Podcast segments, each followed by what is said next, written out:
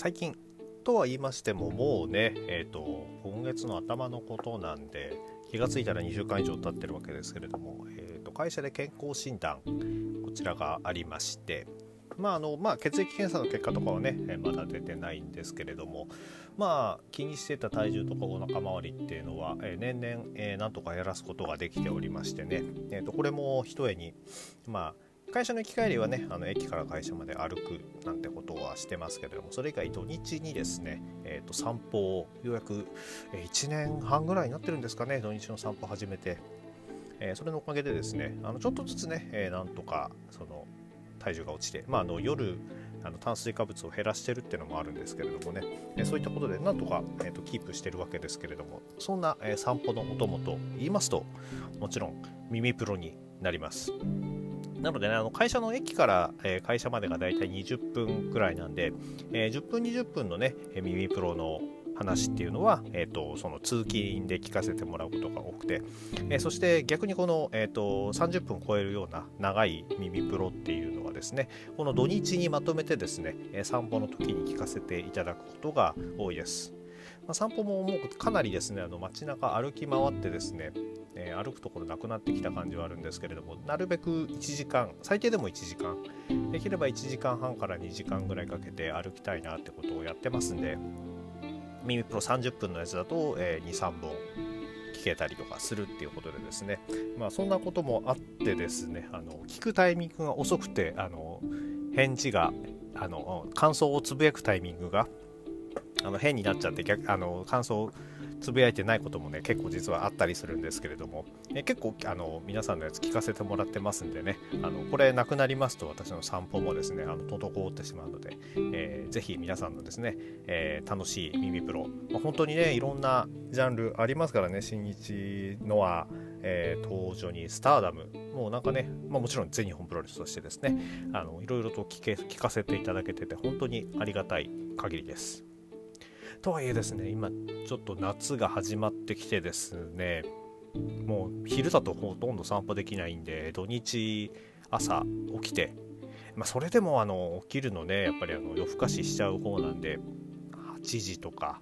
に起きてそこから2時間とかまあもう太陽上がり始めてますんでねもうちょっと早く起きて歩いた方がいいのかなと思いつつやっぱり起きれないっていうのが、えー、長年のね生活習慣変わってない。まあ土日まで早く起きたくない。何しろねあの平日は電車始発こそ最近はなくなりましたけど始発に近い5時台の電車乗ってねあの会社行ってますんでね平日いや休日ぐらいはゆっくり寝たいっていうのがあってあんまり早くは起きれないんですけれどもそれでももう多分日立っちゃいますからねこの温度で歩いてたら、えー、あの本当熱中症とかにならないように朝早くもしくはもう本当夕方もね暑いんでねあの日落ちてからじゃないと散歩できなくなるかと思うんですけれども今度日が落ちちゃうとね、あの真っ暗な中、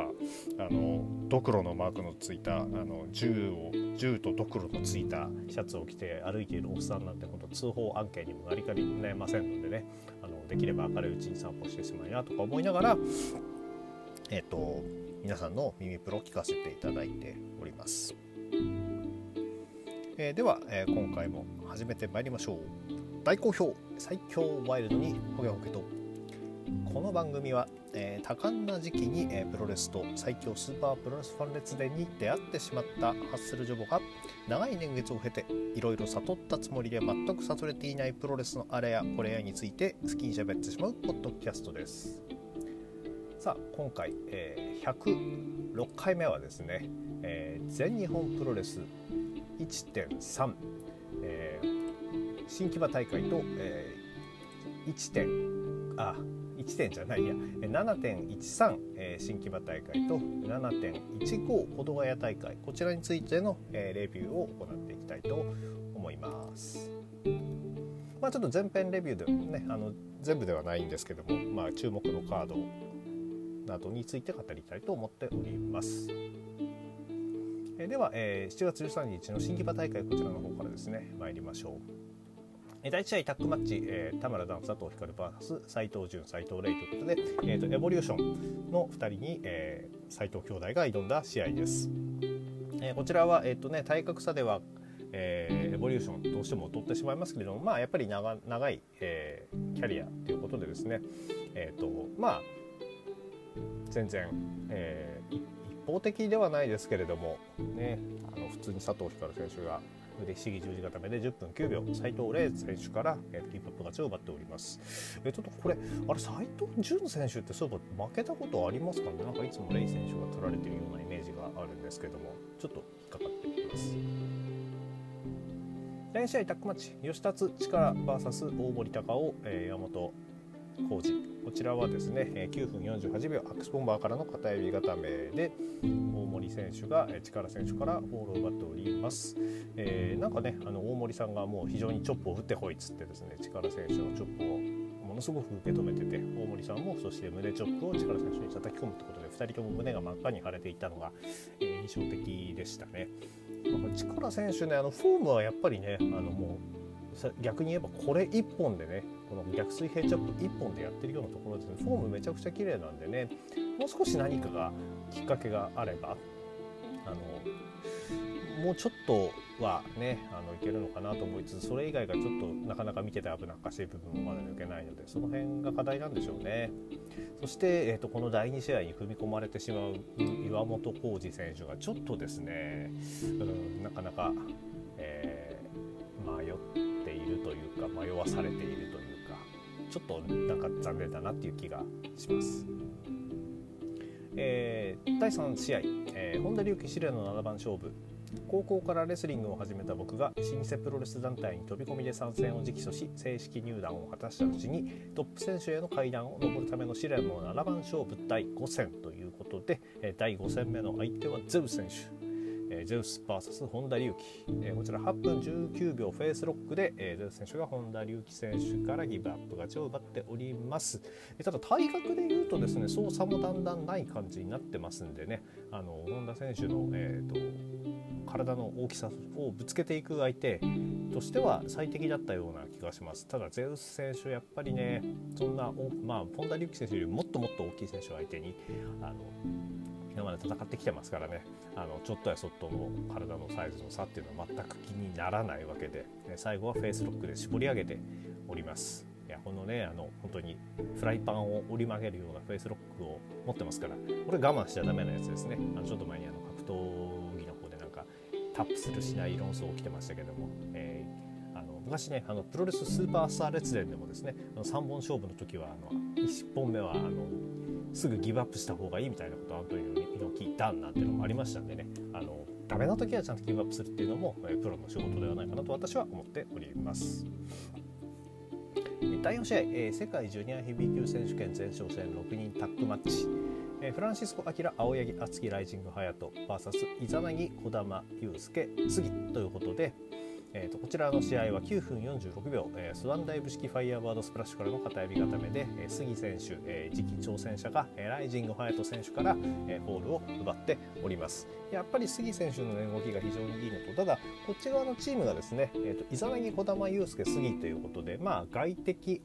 ヒールというような方の、えー、チームだったんでチームワークとかねで言えば、えー、全日にいるそのアキラ敦樹ハヤトっていうのはですねあのね勝れるかと思ったんですけどやっぱり個々の強さっていうのが非常に、えー、癖者揃いだったということでですねえー、杉選手がいいところを見せてくれました、えー、ただ、えー、チャンピオンのアキラ選手やっぱりかなりいいものを持ってますこれあの決して杉選手にですねあの負けない動きを見せてくれてましたのでチャンピオンシップこれかなり楽しみになってきてますね。まああの一度ですねそのバトル・オブ・グローリーのジュニアバトル・オブ・グローリーの準決勝でも勝ってますけれども今回は、えーと、丸め込みじゃなくて、えクリーンフォールに行きたいところではないかと思いますが、えーと、負けは負けだった杉選手からしてみたらここは借りを返す絶好の機会ですんでねあの明選手、えー、全日本プロレスのジュニアチャンピオンとしてのその、えー、プライドを見せつけることができるでしょうか。第5試合、えー、タッグマッチ、えー、宮原健と青柳優馬 VS、えー、大森北斗熊嵐、えー、こちらは、えー、15分50秒回転足折り固めで、えー、青柳優馬選手が大森北斗選手を丸め込んで勝利を得ております。えー、とは言いつつ、えー、っとね、ことが起きたのは試合後、えーと、大森北斗選手が、えーと、と青柳優馬選手からベルトを強奪していってしまいました。まあねあのこのこの一つ前のあのドイクマ VS、えー、ネクストリームの時にですね青柳優馬選手が散々その対戦相手が大森北斗だ対戦相手が大森北斗だなんて言ってバカにしてたわけですからその布石を大森北斗選手がですね、えー、見事に回収しに来てるということであのまあ打った喧嘩になっているのかわかんないですけれども、えー、そういった形でですね、えーと、強奪。ただまあちょっと説得力的にですねえっ、ー、とドイクまでダメだったのが大森北斗熊嵐でですねちょっと取れるっていうのもちょっと個人的にはねまだ説得力が足りないと思ってますんで、えーと、ただね大森北斗選手も体だんだん大きくなってきててあの動きも非常に良くなってきてますんで、えー、その辺でですね世界もう本当にあの岩本選手のそのヘビー級転向がですねあの今一番注目されてますけれども大森北斗選手とかはもうそういうことを言わずにもうジュニアの最近とか全然絡まないようにしれっとヘビーの方に行って、えー、年末の世界最強卓決定リーグあたりからですねにはですねもうしれっといるようになってくれるとあのまた、えー、戦力図も大きく変わってくるんじゃないかななんて思っております。うん、ジュニアの方はね田尻児玉組でいくとねやっぱりいいと思うんでねもう大森北斗選手はもうどんどん上目指しちゃっていいと思うんですよね。うん、で第6試合、えー、メインイベントタッグマッチ、えーこちらがですねジェイク・リー・トイコージ VS、えー、スワマ足の翔太郎ということでした。えー、こちら19分26秒、えー、アンクルロックで足野翔太郎選手がジェイク・リー選手からギブアップ勝ちを奪っておりますこれねあのアンクルへの入り方すっごく良かったあの足野選手のそのどっちかというとそのえーと、昔のねカウトアングルみたいにその立った状態で相手のこう足首を締める時間っていうのが長いアンクルロックなんですけれどもこの時はもう、えーと、足首を決めたかと思いきや、えー、もう一瞬で寝っ転がって膝を抱え膝も挟み込んでのアンクルロックっていうやつであのもうタップしないともう折れるぞ人体が伸びるぞっていうような状態に一瞬で持っていったんでこれたまらずジェイク選手タップアウト、まあ、あのファイヤープロレスリング的に言うとクリティカルが入ったような状況になったかと思うんですね。えー、っと残念ながらギブアップしてしまったということで、えー、と3回への挑戦を認めざるを得なくなってしまったジェイク選手いやねこの屈辱はもう本当に晴らさねばならぬということになるんでしょうけれどもいや本当にあの芦野選手のあの切れ味。やっぱりちょっとねそのいや面白いんですよ。アンクルロックかけられました。我慢します。じゃあ蹴っ飛ばして外そうとします。それを外しませんの繰り返しっていうのは確かに面白いは面白いんですけれどもえっ、ー、とやっぱりちょっとですねそのな間間が伸びるというかそういう部分ってあるかと思うんですね。もちろんこの芦野選手の見せ場の一つであるんでやめろという話ではないです。ただあのこんな風に本当にいつでもギブアップを奪えるんだぞっていう関節技、えっと、こちらを武器にするっていうのはあの非常に個人的には好きです。そんなわけで、えー、この日はですねその三冠チャンピオンがギブアップを奪われるという、えー、大波乱で終えた一日でした。いや新木場の割には非常にいいカード並んでたと思いますね。本当に全日新木場でやるもったいないぐらいなんですけどもまああんま大きい会場になるとねちょっとまだお客さんまばらっぽいのでね仕方ないとは思うんですけれども本当この日見れた人は羨ましいです。では、えーと、日は変わりまして、えー、7月15日保土ヶ谷大会。こちらですね。いや、えー、つぶやきもしたんですけども保土ヶ谷公会堂。こちらね非常にいい会場っぽいのでねぜひ一度行ってみたいですね何しろあのプロレスね見に生で見に行けなくなってからえー、っと大会を打ち始めた会場なんで本当にね行ったことないところなんですけど、まあ、横浜まで湘南新宿ラインで行ってそこから乗り換えで1本ですからまあ時間を気にしなければ簡単に行ける場所ではあるんですね実は。なんでねなんとか行ってみたいなと思っております。えー、ではこの日の第1試合、えー、タックマッチ、えー、本田隆起佐藤光 VS、えー、斉藤潤斉藤麗ということで、えーと、8分50秒逆肩エビ固めで本田隆起選手が斉藤麗選手から、えー、ギブアップを奪っております。やっぱり負けてんの？斉藤麗選手だな。これ斉藤潤選手無敗ねあの兄弟対決でも勝ってるしこれしばらくもしかしたら負けない、まあ、勝ちもなかなかないかもしれないけど負けないキャラでいけるのかなとかっていうのをちょっと思っちゃいますね。まあ、あのデビューしてしばらく経ってますんでねそろそろお客さんの目もだんだん超えてきてあの目新しい動きじゃなくて動きの中にも正確さとかっていうのをちゃんと見るお客さんも増えてきてるかと思います。えそういったお客さんの目をですね、えー、ちゃんとうならせるぐらいの動きが、えだんだん見えてくると斉藤兄弟こちらのですね、活躍をも、今後楽しみなんですがさあどうなっていくことでしょうか。まあ、とにかくあのちゃんこ鍋が非常に美味しいっていう話はね聞きますんでね、えこちらは何かファン感謝デー的なものでぜひやってほしいなとあのコロナが落ち着くのを待っている次第です。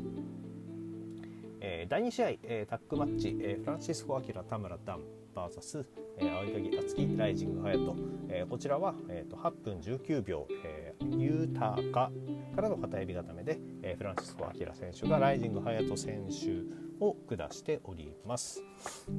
まあ、この4人といえばもう本当にねあの全日本プロレスのジュニア、まあ、ここプラス、えーと、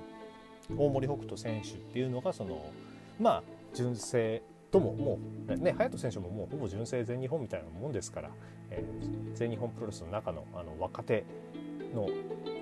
仲間同士でのそのタッグマッチっていうので昔はよく見えたんですけどもあんまり最近見なかった試合これが組まれておりますただ、えーと、昔と違うのはアキラ選手が、えー、チャンピオンになるというところですただ、えこの試合4人が4人ねあのそれなりにいいところも見せてくれてたと思いますよ。いやだから本当ねあの年季が短いとはいえ熱き段この辺もですね早く食い噛みついていきたい部分かなと思っております。でユーターカーは私よく分かってなかったんですけれども押すカッターにひね回転が一応入ってるんですね。あの動体視力がねあの私全然良くないんでねあのなんとなく技決まったみたいにしか見えてなかったんですけどぐるっとひねって当ててるということで、えーと、単純な押し方ではないっていうことなんですがそれでもそうなるとかなり難易度上がってそうですからね。あのよくこんな技が体重増やした状態でしかもあのやれるなっていうことでさすがの運動神経だなと思ってますとあのその運動神経に関わる話でいうとそのあの走馬灯ですか？まあ、要するに、ね、ランニングして座り込んだ相手のダブルに、えー、他とかですねジョン・ウーとかがぶつかった時の威力が秋田選手が使って相手が吹っ飛ぶ時の威力っていうのがかなり上がってきてますんでね。やっぱりそのウェイトアップの効果っていうのは非常に出てるんじゃないかなっていうこと。そしてやはり体重が乗れば乗るほど、えー、スピードが衰えな衰えさえしなければあの相手へのダメージって大きくなると思いますんであの非常に、えー、力強い試合を見せてくれるようになっててあのチャンピオンなかなかいい試合を見せてくれてるなと思っております。第3試合タッグマッチ吉達バリアン・アッキー VS 大森高尾田村こちらはですね9分7秒アクスボンバーからの片指固めで大森高尾選手がバリアン・アッキ選手からボールを奪っております。えー、まあ久々に、えーとね、結成された、えー、師弟コンビ、えー、アックスボンバーズってことであのツイッターとか見るとあの鉢巻きとかねお揃いのアックスボンバーズ鉢巻きとかして出てきてていや懐かしいなっていうところがありました。であの田村選手がねあのアックスボンバーをこういろいろ使ったりしてあの田村選手に合わせて大森さんも珍しいコーナー飛び出し式のアックスボンバーとか、えー、見せたりしておりまして、まあ、単純にあの大森さんのファン、えー、アックスボンバーズのファンの、えーね、ジョボとしましては、えー、もうそれが見れただけでも、えーと、嬉しい試合だったですね。最後は、えーと最後の方で見せたですねそのハイアングルバックドロップと,、えーと、上から打ちつけるアックスボンバー、えーと、こちらはですね1回目大森さんがハイアングルバックドロップで持ち上げたところでですねあのバリアンキ選手がこらえられなくてガーンと落としてしまってですねその後もう1回持ち上げてたところに上からのアクスボンバーっていう連携でまあそこはねあの久々ぶりのタッグなんで仕方ないかなと思いつって笑って流しつつですね、えーと最後はえー、と大森さんのアクスボンバーが見れたんで大満足というところでした。第4試合、えー、6人タッグマッチ。ゼウスイザナギデビル紫 VS、えー、シーマエルリンダマン鬼塚一世えこちらは11分3秒アナコンダバイスで鬼塚一世選手がデビル紫選手からギブアップ勝ちを奪っております。えーと、この結果をもちまして鬼塚一世選手が、えーと、負傷した、えー、ティーホーク選手に代わり、えー、ゼウスイザナギ組の持つアジアタックへの挑戦をアピールしておりました、えー、ただ正直ですね、えーと、この試合、え、ストロングハーツの試合今まで見てきた中で一番、うん、噛み合ってなかったなっていうのがちょっと残念でですね。まあ対戦相手がそのパープルフェイズの中でも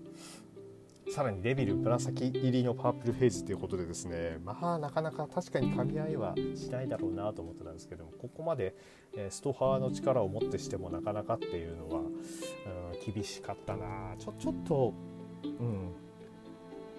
あの悪口っぽくなってしまって申し訳ないです。なかなか厳しい試合だったなとは思っております。でまあねあのデビル紫選手にまあもちろんね勝ったっていうところではいいですしアナコンダバイスも悪くないんですけどもどうしてもねやっぱりティーホーク選手がティーホークリンダ番組のアジアタック選手権に比べるとちょっとやっぱり期待度が落ちてしまうのは実際のところかなと思っておりまして、まあ、こんなことを言ってたですね言ってる私のですねこの感想をですね吹き飛ばすぐらいの試合をぜひ、え本番では見せてほしいなと思っております。はい、第5試合シングルマッチスワマ VS 岩本浩二こちらはですね11分15秒バックドロップからの体固めでスワマ選手が岩本浩二選手を、えー、破っております。えーと、この試合ではえーと、諏訪間選手が復帰後初のシングルマッチということで、えー、まあ、体やっぱりタッグの時には気づかなかったんですけどシングルになりますとちょっとやっぱり体重そうだなっていうのは若干見えてしまってですねやっぱりコロナ、えー、かかると大変なんだなと、まあ、トレーニングとかもねなかなかできないで大変なんだなっていうのが思いました。で、まあ、あと岩本選手の調子は決して悪くはなさそうですしあの、ね、ラリアットをたくさん叩き込む姿っていうのも悪くはないですけどもでもただそれってやっぱりその若い選手が何回もやってその大きい選手が倒れないっていうのなら分かるんですけどね岩本選手クラスがですねそういうのをちょっとやるっていうのはまあヘビーの壁っていうので仕方ないのかなとは思いつついやこれだとねヘビー級転向を決意した意味がちょっとなくなっちゃいませんかっていうので若干心配です。であと孤高の芸術がこう決まったんですけどあっさりフォールを返されてるんですね。でまあこれは単純にですね私の勝手な想像です。えー、孤高の芸術ってやっぱりあのカウンターでの、えーと、とハイスピードでの払い腰じゃないですか。これってあの相手の力をものすごく利用する技だと思うんですね。そう考えた時にここの芸術に突っ込んでくる諏訪間選手のスピードが正直今回そこまででもなかったんですね。なので勢い乗り切ってなかったように私としては見えました。そうなると,、えー、と本来あのその相手の勢いをも利用して叩きつける孤高の芸術がその相手の力がそもそも弱くなってしまっていたのであれば、えー、フォールに至らないのも仕方ないのかなと。でまあジュニアの選手だとある程度ねスピード速く入ってくる選手多いですけれどもこういうスアマ選手とかあのとどめ狙いのラリアットの時とかねはすごくスピード速いんだけどそうじゃなくてのしのしこういくタイプの選手に対しては、えっと、やっぱり効き目が薄い技になってしまうのかなと。そう思うとこの辺でですねあのここの芸術のあの弱点というのがちょっと見えてきちゃうのかなと。ただえーと、弱点が見えたらそれを、えー、解決する方法っていうのはやっぱりいくらでもあるかと思うんです。例えばですよあのロープに振って、えーと、走って帰ってきたところを打ってますけどそのロープとの距離を近くして反動の勢いがもろで乗っかるような状態で打つとかですねそういうまあちょっとこれは素人考えになっちゃうんですけどそういうふうにですねあのいくらでもですねあの改善することはできると思うのでこれがあの大型の選手に対してもあの例えばその宮原選手次、えー、戦う宮原選手とかの突進っていうのはあのやっぱり折り紙付きですんでそういった突進に対してだったらカウンターで決めるって非常にやっぱり有効だと思いますんでね。あの相手によってうまく何か使い分ける方法とかが得られたら山本選手の対ヘビー級の技っていうのあの輝いていくんじゃないかなっていうふうに思っております。あと正直ねちょっと試合後のコメントがねいや頑張ってるんだろうなっていうのも分かりつつですねあのこの日はですねあのその山本選手試合後にですねあの対戦カードの位置を見てみろっつってあのチャンピオンが第2試合で俺はセミファイナルだぞみたいなこと言ってたんですけどもそれってその15日の話であって13日は、え自分が第2試合出ちゃってたわけですよ。あのあそで、ね、あの試合に組み込まれててそれ考えるとちょっとやっぱりなんかね空回りしてるところがあってですね。いや岩本選手はもちろんその全日のねあの無差別級ってことでこれからもですねあのいろいろと期待している選手ではあるんですけれども何かあの歯車がまだ噛み合ってないのかなと、まあ、ジェイク選手にね裏切られた。そして、えーとまあ、完全な、えー、味方っていうのがまだ存在しない状況っていうので仕方ないのかなとは思いつつ、えー、何かですねうまいうまく回り始めれるようなきっかけが欲しいなと思っております。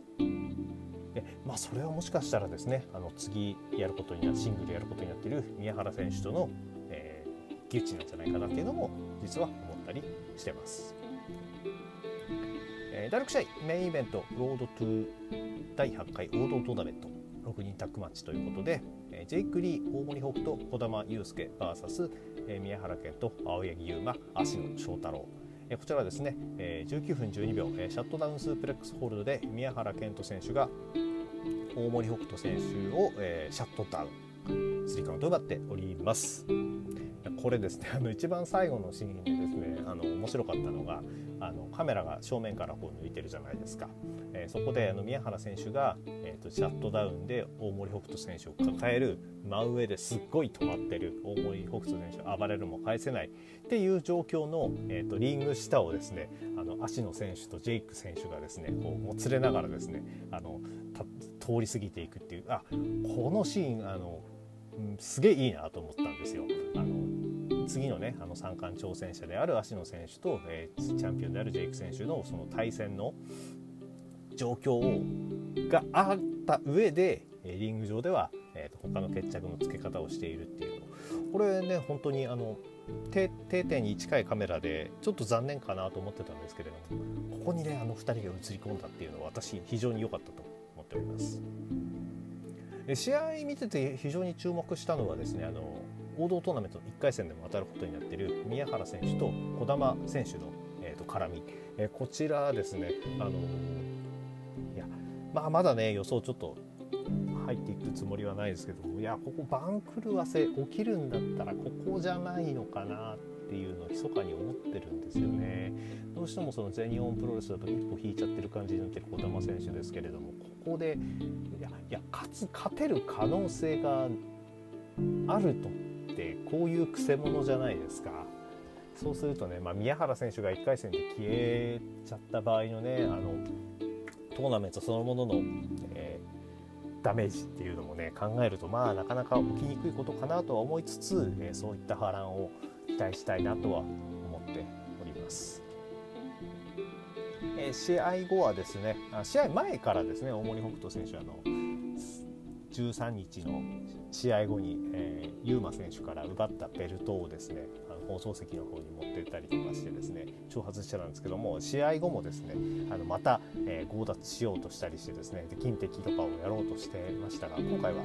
えー、阻止されてですねあの青柳選手ちゃんと、えー、ベルトを持って帰りました。そしてもう絶対大森北斗とアタックの選手権はやりませんって言っててもいい振りですね、え、もうこれもう絶対どっかで組まれるだろうなっていうようなことで。いや他パートナーね三冠王者じゃなかったらジェイク・リー大森北斗組でいっちゃうのがジェイク・リー大森北斗対宮原青柳のタイタックタイトルマッチとかあったらこれはこれでね全日本プロレスのネクスト新しい世界が見れるっていう部分もあるかと思うんですけれども。まあさすがにそれはそうか五冠狙いっていう手でいけるのもありなのか。それはそれで見たいな。でもまあまあそうなるとあの足野選手からね足の選手の挑戦を退けないる前提になってしまうんでねあの足のファンに怒られちゃいそうなのでまあ、この妄想は、えー、もうちょっと先にしたいと思いますが。いやここのねタッグ宮原健と青柳優馬がタッグベルトを持ち続けるのであれば何らかしらの、えーと、意味付けを持ってほしいなっていうところで、え、そういった、えーと、生え抜き大森北斗選手との戦いっていうので、えー、意味付けをつけていくっていうのもいいんじゃないかなとか思っております。そんなわけで今収録してるのがもう18日で実は多分成田大会とかももう、えーと、終わっちゃってるのかなっていうことでちょっとプレビューはね残念ながら、えー、しないんですけれども、えー、成田大会の結果また明日見れたらですね、えー、こちらもレビューしつつ、えー、22日後、えー、楽園ホール大会のですね、えーと、こちらの方の、えー、プレビューもぜひ行っていきたいなと思っております。えー、では、えー、今回はこんな感じでえー、この番組では皆さんのご意見ご感想をお待ちしております。Twitter のハッシュタグ今日ほげでのつぶやきや、えー、DM リプライまたは質問箱の方に何かお書きいただければ、えー、お返事させていただこうと思っております。それでは皆様ワイルドな一日をお過ごしください。